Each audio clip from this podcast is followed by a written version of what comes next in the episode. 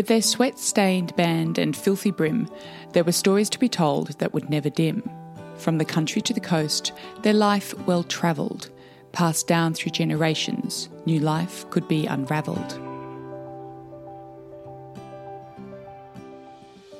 Hello, I'm Emily Herbert, your host for this episode of Life on the Land, a Graziher podcast telling stories about Aussie rural and regional women. That Banjo Paterson inspired prose comes from the website of Filly Designs, the brainchild of hat maker Laura Hall. Laura has just opened her flagship store in her hometown Scone and is the only traditional hat maker in Australia to have a bricks and mortar presence. Ironically, she failed textiles in high school and is also entirely self taught. Her hats are now rocked by the likes of Matt Damon, Delta Goodrem, and Elsa Pataky. There's hope for us all. Laura returned to her early childhood hometown after the 2020 lockdown to be near her dad, who sadly had terminal cancer. Yet 18 months ago, Laura was hardly making her Sydney rent.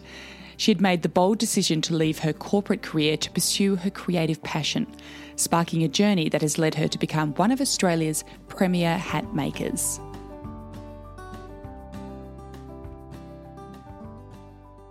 When it got to I guess, the last sort of couple of months of my corporate life, one of the things that I really struggled with was, whilst I wouldn't associate it with, you know, the word depression, I think that I really struggled being able to get out of bed some days. My motivation just wasn't there, um, and I felt really disconnected from the lifestyle that I had created for myself. I think that we create our day to day routine for the things that, you know, through the things that excite us. And I had sort of lost my way in that. Mm. And I think that having my artistic ability reignited with Filly, it meant that I knew that there was something more out there. So it's kind of like once I knew that that was there, it's all I wanted to do. So it was great to then um, have that realization where I no longer wanted to work um, in corporate. And when corporate finished for me, I actually went and started nannying, uh, which was a great way just to free up my day, uh, free up my mind, um, and give me that flexibility to really step back and look at what my priorities were on a personal level, like just, you know, what were my values and what were the things that I considered important in a day, and just really restructure and reprogram that around myself and what inspired me and excited me and made me most happy. I think so many people can relate to this idea of external success and what that looks like and this pursuit in it without actually thinking, oh, hang on, does this make me happy?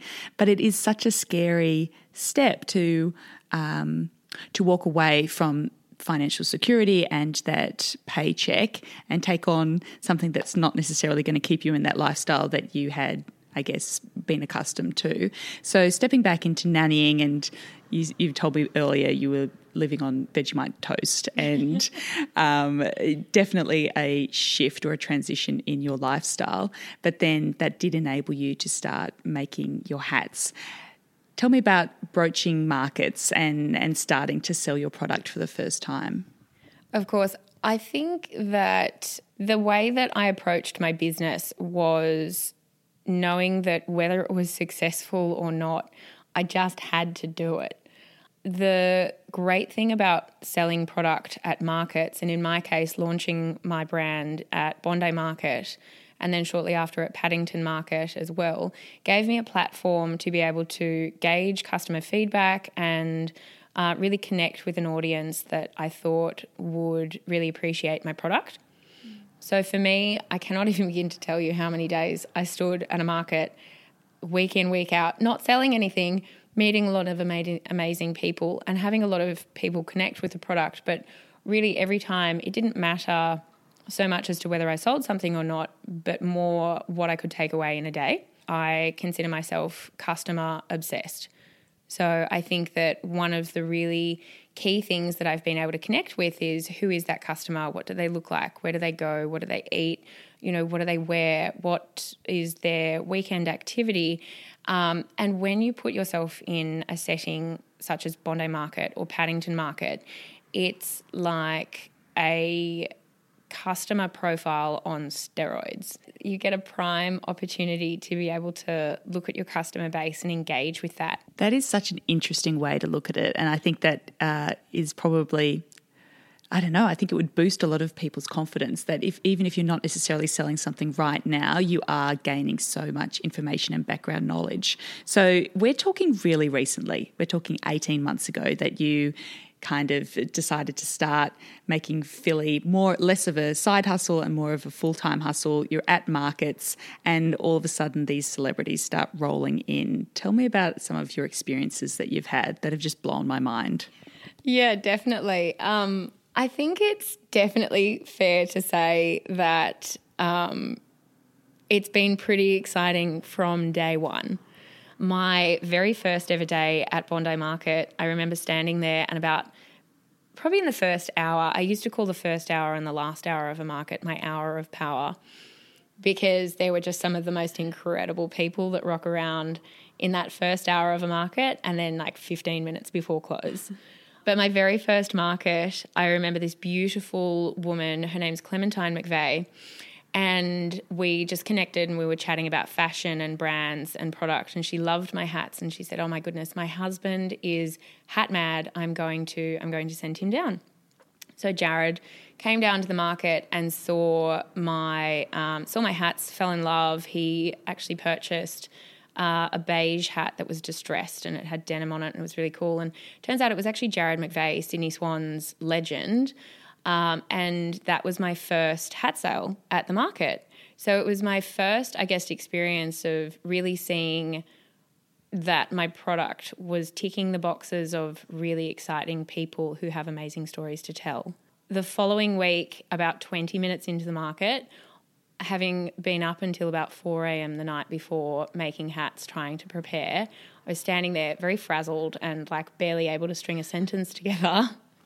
And Delta Goodrem walked up to my market stall with her partner. You can imagine the look on my face, like sleep deprived and standing there, like disheveled. And Delta just, you know, wanders over saying, Hello, what are you doing here? This looks exciting. Uh, and so Delta was then my second customer. So Delta and her partner Matt, they purchased a rusty brown coloured hat and then actually designed a black custom hat. Um, so that then made my first custom hat experience also Delta. So pretty pretty exciting, pretty insane. But like to have that in the first two weeks kind of set me up to think, okay, anything is possible. Like you've got this. You know what you're doing. You've done the research. You know, back yourself. And so I did. I just, I think I went into the start of my business knowing that I had full faith in the story of the brand, mm. the idea of what I was creating being hats that tell stories that um, people who are excited about hats want to wear in their everyday life, but something that really embodies like just an everyday accessory that can just be really exciting and then you've got the Hemsworths and Matt Damon. I mean, we'll just quickly glance over these, but it is really exciting. How did that happen? Yeah, definitely. I am I am so excited about being able to say that I have the most incredible community around me. Um, that's the Filly community as well as my community here in Scone. So when Elsa Pataky was in Scone uh, supporting the wildlife conservation program um, for the Tasmanian devil reintegration back onto mainland Australia, that was here in the Barrington Tops. Mm. So she was in town.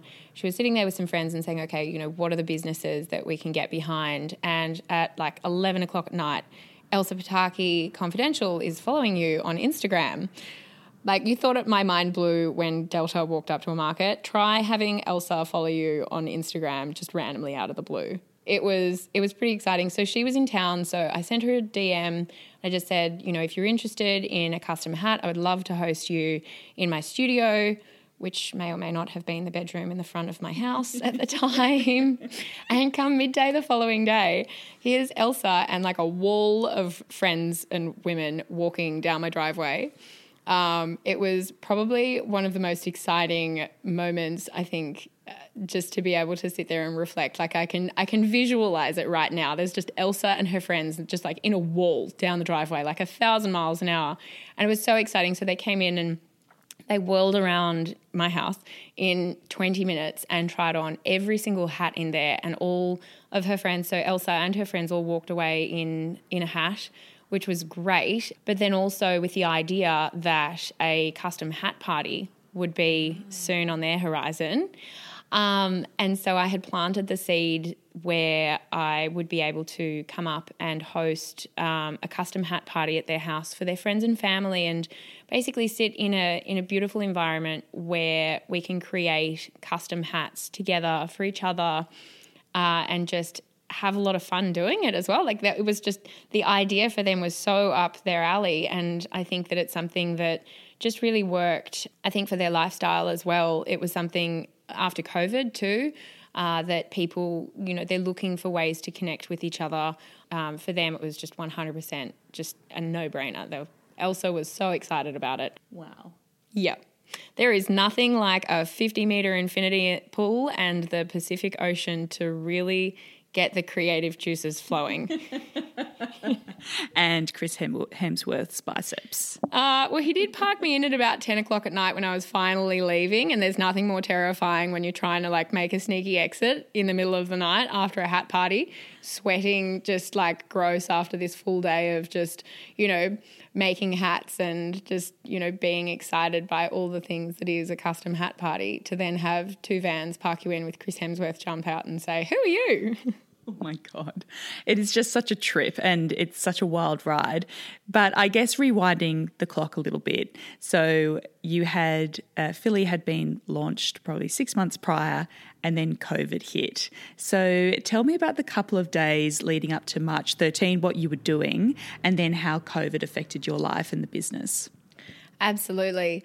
I um, I will never forget that week. Oh my goodness. It was just it it really I look back at that time, which at the time was you know filled with so much excitement and so much potential, and then with COVID hitting as well, so much of a realization of how quickly that could all be pulled up to a screaming halt.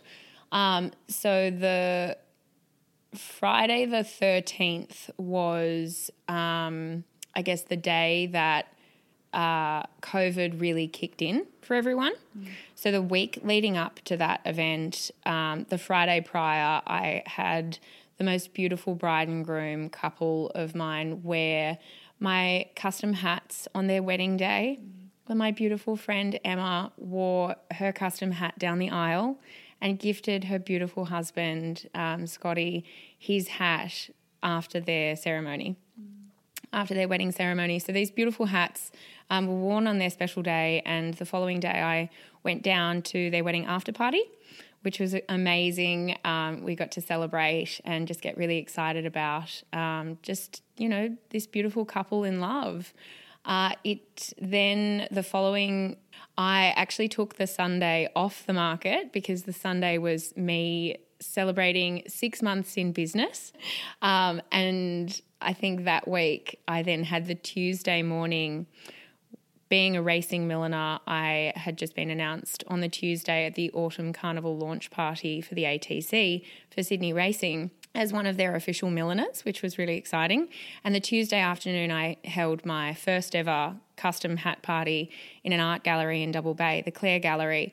And um, that was an incredible event. Tuesday was a very big day, but not as big as Wednesday, where I jumped in the car and drove down to Melbourne to then participate in the dress rehearsal of the Global Citizen Runway with Christian Kimber, uh, the men's fashion label for VAMF, so for Virgin Australia Melbourne Fashion Festival one of my bucket list items for the year on my manifestation board was to be a part of Fashion Week down in Melbourne. So to celebrate six months in business that week and have that embodied in a runway, um, to then on the Friday night have it again to be the GQ men's runway, the biggest night of Fashion Week for Melbourne. Uh, that was that was a real highlight. The only problem was that putting my lipstick on at about five o'clock in the afternoon, walking out the door the world ended, or my world seemed to end in that moment when I got the phone call saying that COVID was a thing. Um, events over 500 people had been cancelled. Um, the runway would not be going ahead, and Fashion Week was over. Now, a word from today's sponsor. SG Offroad understand it all. They've been stuck on the side of the road in the middle of nowhere with little kids in tow. They've rushed around to get vehicles into servicing, forgotten booked dates, and understand the importance of having someone to help take care of the problem. SG Offroad are the little guys gone big. Founded in 2002, they put the humanity back into your vehicle's needs, mixing impeccable automotive care with an incredible empathy for who's behind the wheel and daily life. An ARB stockist with two stores in South Gippsland and a huge range of courtesy vehicles, they're available for their customers no matter what. Whether in their workshops, driveway, stuck in the paddock, or even with electrical issues on the Tanami track. Whether it's leaning against the bull bar for a yarn or rocking a brightly coloured conversation starting shirt for mental health, there's rarely anything they say no to when it comes to vehicles and those that drive them. Beyond the wheel bearings and the four wheel drive setups, SG Offroad are more than just mechanics and accessories. They become a slice of people's lives and truly love what they do. SG Offroad, just get life.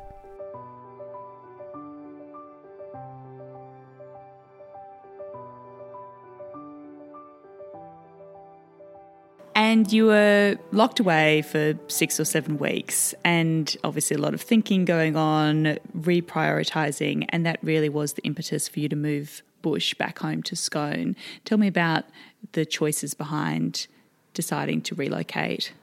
Absolutely. Um, I think I think everybody in that time frame felt vulnerable in their own way. Um, I personally, I think that vulnerability is a really great thing, and and I've done a lot of work around feeling vulnerable and feeling comfortable with being vulnerable, but that took it to a whole new level. Um, so my housemate had just moved out at the time. Um, when I was in Melbourne, she had relocated to the bush, uh, and I think that that is perhaps where that seed was initially planted. Um, I sat in my apartment by myself for about six, seven weeks. Um, actually did not have physical contact with another person for that entire time, mm. which for me um, was really confronting. Mm. It was really confronting, and I think that even though I had some really beautiful friends, we had like letterbox stops and connected in our own ways. It's that physical contact that was really quite alarming for a lot of us. Mm. Uh, but it made me really realize, I guess, again, what my priorities were. Um, I had already been on this amazing journey of reprioritizing um, when I left corporate. Uh, again, when I started my business, and here I was a third time looking at it in the face of COVID. So for me, at the time, my um, my dad was suffering from terminal illness. So he uh, had stage four bone cancer and had lived with cancer for I think probably eleven years. Mm. Um, so at this point in time, I was sitting in my Sydney apartment, paying an exorbitant amount of rent uh, on my own with no customer inquiry because at the time my whole business had been based around markets and face to face. And I just thought, okay, well, thankfully, JobKeeper kicked in, and I had this amazing opportunity to go and spend that time wisely and hang out with my dad. I had this amazing platform to be able to have the financial flexibility through JobKeeper to focus on my business in a way that I didn't have to prioritize my creativity to being something that would sell. Mm. So, by relocating to a regional area where it drastically reduced my living expenses, mm. was a great opportunity for me to to then sit there and say, okay, like I can make something because I like it, not because it will sell. Yeah. Uh, but also because I have um, my beautiful stepmom here in Scone and my three brothers as well. So, being younger brothers, they're 14, 16, and 18. So, with my dad in the health position uh, that he was in, I wanted to be able to connect with um, my whole family here in Scone in a way that meant that, you know, if and when dad, well, not if, but certainly when dad passed, I had that connection, not just being a family member who lived in Sydney, mm.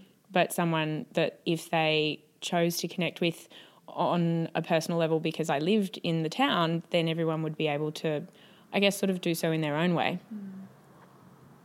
Your dad sounded like the most amazing man, and he actually gifted you his hat collection in the last Christmas that you had together. And they're actually sitting over there and they look like they have had the most extraordinary stories. Can you tell me a little bit about how your dad influenced you in your hat making and how that helped your journey? Dad, so dad had gifted me this beautiful collection of hats, and I think being the eldest of um, five and having four brothers, uh, my business was really an opportunity for us to connect. Mm. Um, we had great chats about business and all things, you know, design. He um, he got really excited about Filly and about what I was creating, and just the fact that I was telling my own truth in that creative experience. Um, so, dad, he gifted me this Christmas. We were sitting there watching John Wayne movies. Um, he'd been gifted the box set, and we were talking about how, you know, some of them were like bashed in and had different shapes, and they all looked like they really told their own story and the characters that wore them. And we were talking about how I really wanted to be able to make hats that had the same aesthetic. Mm. Um, I wanted to be able to make something that told someone's story. So, dad told me to go to the cupboard and pull down this stack of hats. And I did. And he then gifted me these hats. So they were hats of my grandfather's. One of them was from the 60s. It's been hand stitched in a blanket stitch around the crown and it's squashed and is covered in paint. Um, and then some of his own hats. So old hats that um, one in particular he wore uh, in his acting days.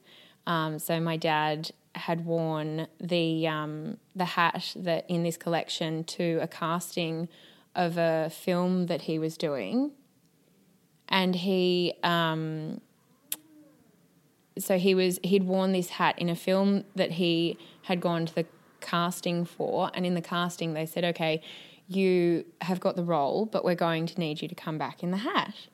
So this hat, uh, he then wore on set. My mum was working for Grundy at the time.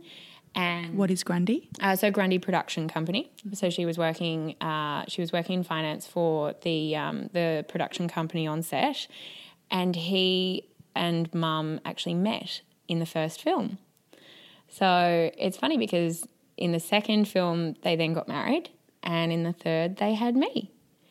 So it was never just a hat, it was a piece of, I guess, a piece of clothing. Like it was an item that represented the beginning of my own story. Mm, beautiful.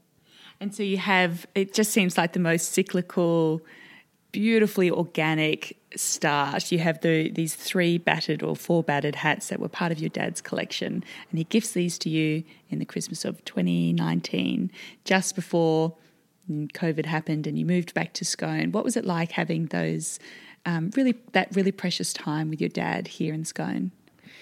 Um, it was amazing because we spent a lot of time having cups of tea and making things. I made a lot of cinnamon tea cakes, um, but we sat there and we made hat trees out of like pieces of driftwood that he and the boys had pulled out of the riverbank. Um, there were you know, ribbon roll holders that I still have in my store today. He sat there with a pair of long nose pliers and hammered like 180 nails into this little cotton reel holder that I have on display that I take to my hat parties. That, you know, is just, it's, it was just a really fun time to be able to connect with and spend time with my dad, um, but also spend time within my business as well and, and really just create. Mm. Yeah. So I think that when you're creating, regardless as to whether it's in this case a hat or maybe the things that are then part of that business story, I think that it then makes it all the more special and all the more, I guess it really just adds to the authenticity of what it is that I'm doing. Mm. So, moving back to Scone, you've been here now for, gosh, over a year. Yeah. So, what has that been like, and and how's it been coming back to your roots, your childhood roots?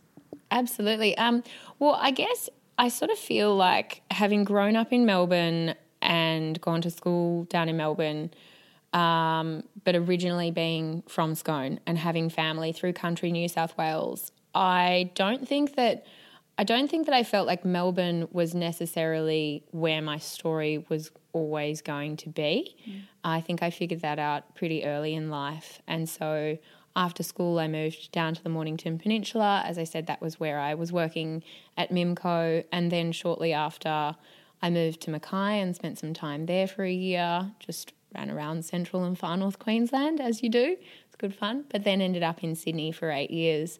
And so living in these different areas and these different regions, I sort of felt like I was picking up puzzle pieces mm. of my life and of my story and putting together, um, yeah, I guess this puzzle of, of what my life was going to be. And coming back to Scone, moving to Scone, allowed me to, I think, even see the bigger picture. And I feel like that is almost the final puzzle piece. Yeah. I don't think that my story ends here, but I know that I'm certainly sitting in a town and in a home and in a place that really allows me to live my most most authentic self. Like I think that I've really been able to connect with myself and with um, I guess my ideas and my creativity I think I feel most at home here. And I think that being able to connect with my own story in that way has really allowed me to have a lot more freedom in what I'm trying to create. Mm, totally. Does that make sense? Yeah. And how did Buy from the Bush help with Filly's journey? Buy from the Bush was amazing. Um, Buy from the Bush actually kicked off at a time um, where I was probably again, and I speak a little bit of vulnerability because I think that being a business owner, it's probably the one time that you really get to find yourself in a really vulnerable state. Mm. Um, the buy from the bush post was actually the day after my father's funeral, mm. um, which meant that I had this platform where I was, you know, in a position where I wanted to be able to um, grieve, but also six weeks out from Christmas was a prime time within my business, and the buy from the bush post was something of such excitement that it just catapulted this Christmas rush for my business. Um, two weeks prior, I had also received the green light for Google to do virtual custom hat parties for 40 of their team, uh, which I then had all sort of in production all at the same time. Mm.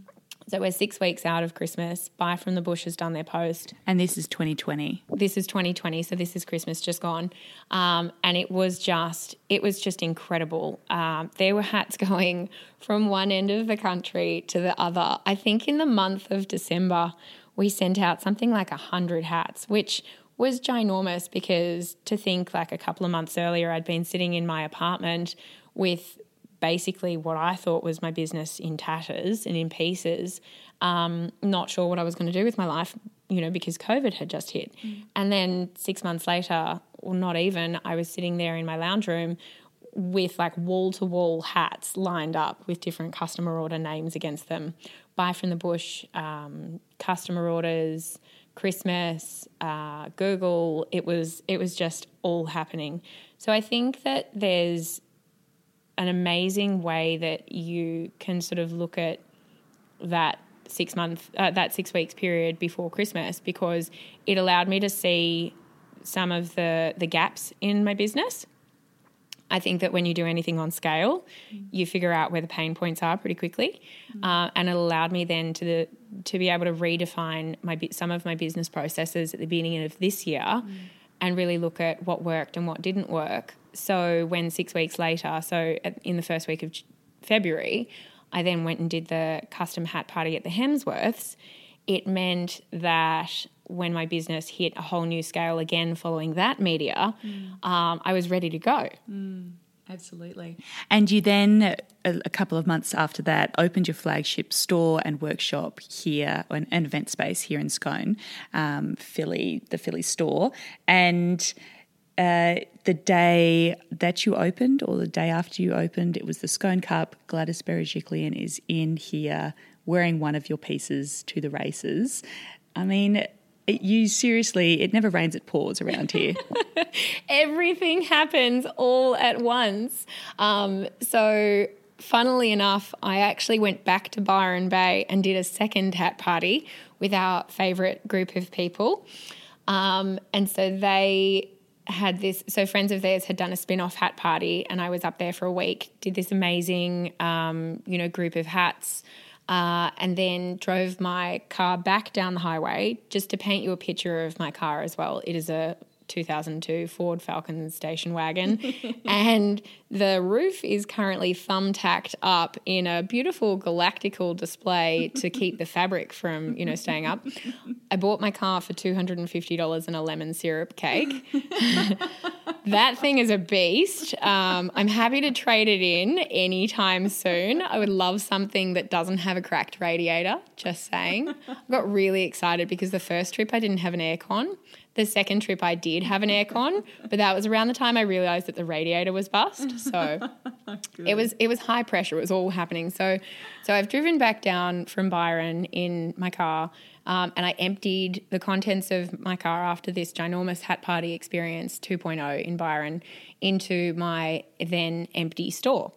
So, eight days later, I then had my launch party. So it was all systems go. It was just, it was insane. At the same time, I also had the um, hats being produced. I was making hats in collaboration in a national campaign with Sportscraft. Mm. So I had hats going everywhere for Sportscraft. I was painting, I was building walls, I was doing floral, like everlasting installations with my incredible florist, uh, JJ from Stable Door, and she was in here assembling as I was making hats, and it was just there were friends everywhere. We all sort of rallied. Some people kind of picked me up off the floor a few moments there, and were like, "It's it's gonna it's gonna be okay. We've got this." Mm. I think I doubted it for a minute or two. It was madness. Um, but the the exciting thing was so then eight days later on the Tuesday, so the week of Horse Festival, um, I opened my beautiful flagship store and presented it to the world and had this phenomenal turnout of people who had brought friends and family to the opening. Um, I'm really fortunate with the size of the space that we were able to hold. I think we had just over 80 people, and for something I think I'd sent out the events like four or five days earlier, um, it was great just to be able to see so many people come together. Mm. And the concept of the store I touched on earlier was really to be able to create create a space that was retail, bricks and mortar, um, production, but then a creative hub that really brings people together and is something that is creative and exciting and something that people can get excited and inspired about. Um, and two days later, the Sportscraft National Campaign launched um, and the following day was Scone Cup. So I was really fortunate working with um, my beautiful friend Dimity Smith from Grow Events, so Grow Group, and so she was doing the PR and marketing around the launch party of the event, um, and she also, when I had suggested like we've got Gladys in town, why don't we touch base with her about a hat? You know, she would maybe even love the sportscraft hat. Uh, we reached out and um, suggested if she wanted to wear something for Scone Cup. Um, in this case, the outfit that she was wearing was black and red. So we received a brief and she was looking for a headpiece or a fascinator. So I had this beautiful black leather headband from um, a previous season that I had made that was timeless and classic, regardless mm. as to, you know, when it had been designed, which is how I design, mm. whether it's racing or headwear and hats. Mm. It's the concept of it mm. to be able to be reworn. Um, and so in this case, Gladys actually requested the day of Scone Cup to be able to come into the store and meet me in person and see the space and be stepped through the creative experience and the brand and, and Filly.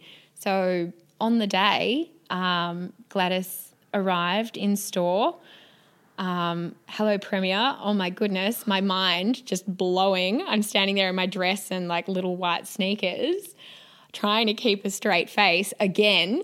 Um, I just, yeah, it was just amazing being able to step Gladys through the store and really show her how, I guess, a, a, New South Wales country business in a retail space was really looking at what the future would hold. Um, you know, to be able to create something that can be something that will help with tourism, something that will help with events, something that will excite and inspire people post COVID um, showing what women can do as female founders in regional New South Wales in a manufacturing and retail setting.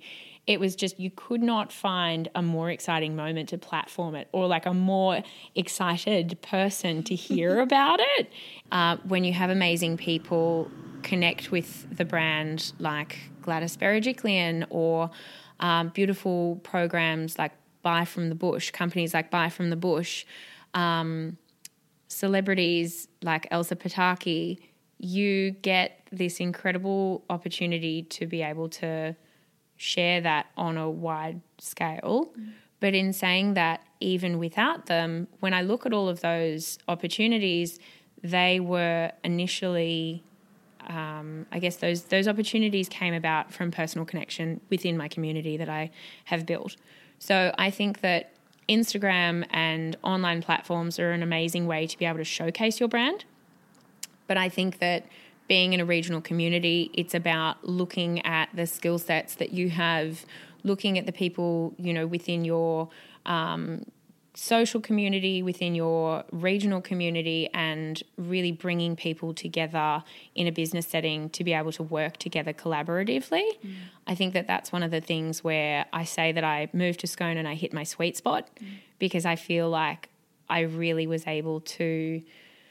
I was really able to connect with like minded people within my community in such a beautiful setting. And the way that social media then played a part in that was then to shine a light on what I was creating in my backyard, like mm. in, in my hometown.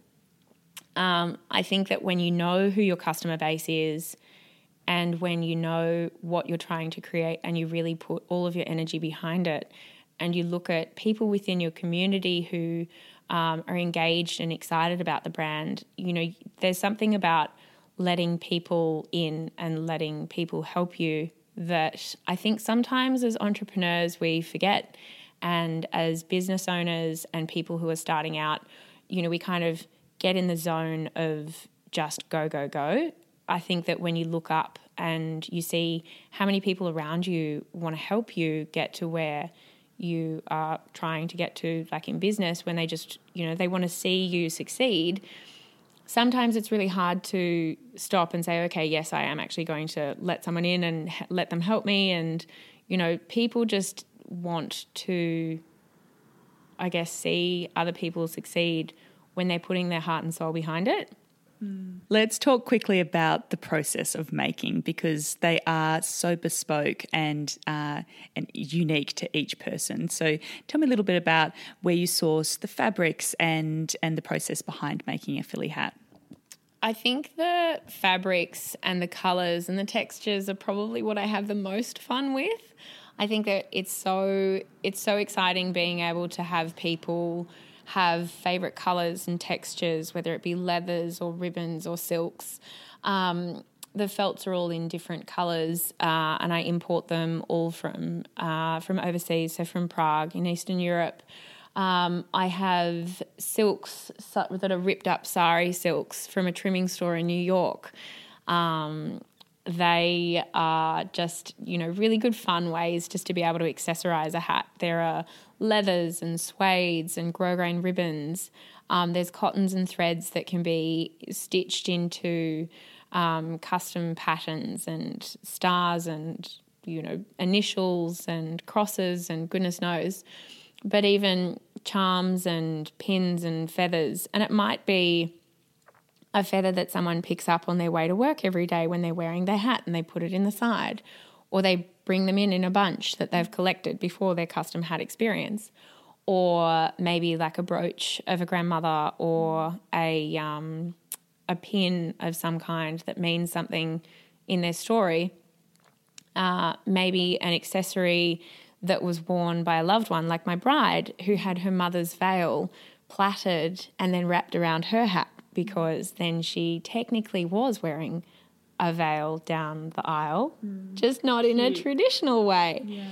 So, this is the fun thing, I think, when people can start looking at a hat not just as an accessory, but as a as a story, and where some people look at the array of different materials and things as an overwhelming concept. Perhaps they don't consider themselves creative, or they're just not sure what they like or what they want.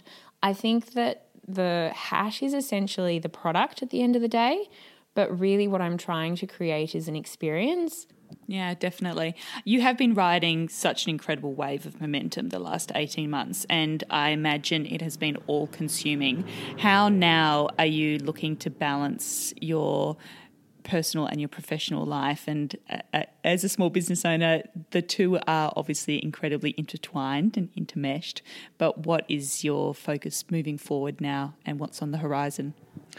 Um, well, I'd love to be able to say that I have totally figured out that balance. But I'd say 10.30 on Friday night when I finished my last custom hat appointment um, and my second 15-hour day in a row, uh, it would actually be signed the fact that I do not have that figured out. I do not have that figured out.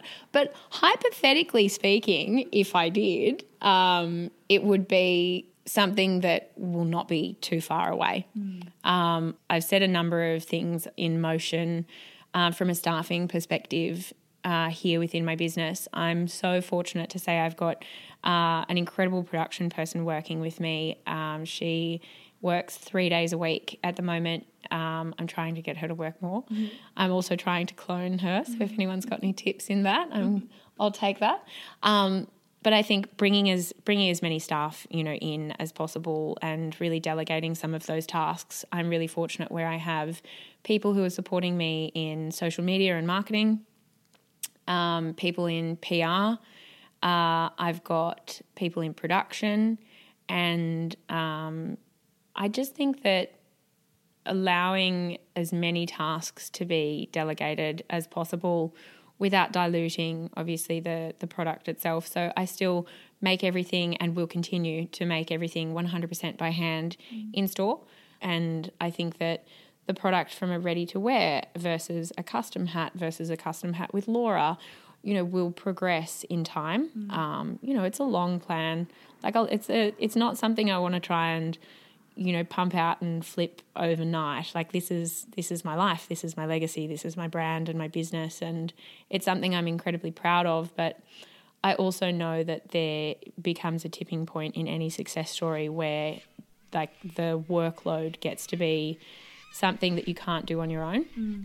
Just taking it as it comes. Mm. The old adage of um, you can have it all, just not at once, does spring to mind. And checking out, I did have a sneak peek of your 2021 manifestation list, and you have extraordinarily ticked off a lot of those. And one of those is becoming an Australian household name. So, um, and I think you are well on your way to Australian domination, which is which is very exciting. So, on my manifestation list, I think that this is definitely a way that I've been able to stay focused on what my goals are, constantly reading my manifestation list, going back to it, and having a look at it. Um, I think that so far, I think pretty much everything is actually going to plan on my manifestation list. I'm ticking them all off. Um, but I wanted to read out the manifestation in line with the store. So it says, um, so I wrote this New Year's Eve. Mm. Um, so Filly workshop and studio space that allows for scalable production, workshops and events, shoppers, and provides a central hub for the brand. And I think that manifestation lists and goals, whatever you want to call them, it really helps to have that written down so that you can go back to it because I think that when you're really clear about what it is you're trying to set out to achieve, it makes it so much easier to be able to pick up on the opportunities and the signs and the moments that are going to help you get there. Definitely. Well, it's very exciting to watch your journey, and I have no doubt that you are going to achieve every single one of your manifestations, as you call them. And it's just so exciting to be able to be here at this part of your story and to chat with you and to see the, the journey unfold. So, thank you so much for your time. Thanks, Em. This has been amazing. My first podcast. Yay! I